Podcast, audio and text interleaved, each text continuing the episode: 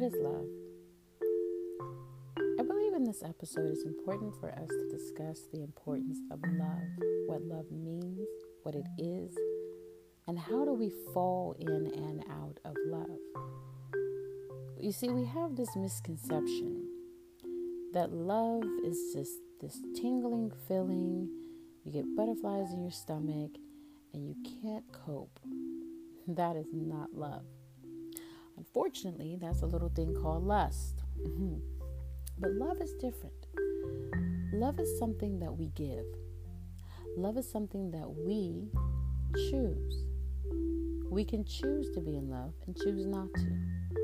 It's not that a person falls in love and falls out of love with someone. It's that a person chose to give someone their love and then chose to take it back. So, love is something that we provide a service. We can choose to love. So, the question I have is when I definitely look at people who say to themselves they fell in love with each other, though they opened their hearts, became more vulnerable, and chose to love the other party. And that's basically what they did. It's not hard for us to love, but it's hard for us to be vulnerable and let love in. So when you say to someone that you love them, remember that that person is choosing you. You're choosing them. It's a choice to be in love. A person can be with someone for years and never be in love with that person. And that's sad, but that's the truth. So understand that with love, it is a choice. And in each person, there's different factors that we factor in as our own self on what we want, what we see, what we feel we need to love.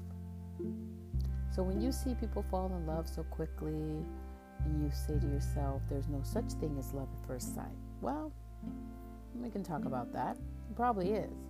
The reason why is because most people will see someone and they choose at that moment to love them. They made that choice to give their heart to them. Some people feel like there should be this long time frame before you fall in love with someone. But what people don't realize is someone can talk to you for a minute and at that point choose to be in love with you. So, for a relationship to flourish, for love to grow within two people, it does there is no time on love.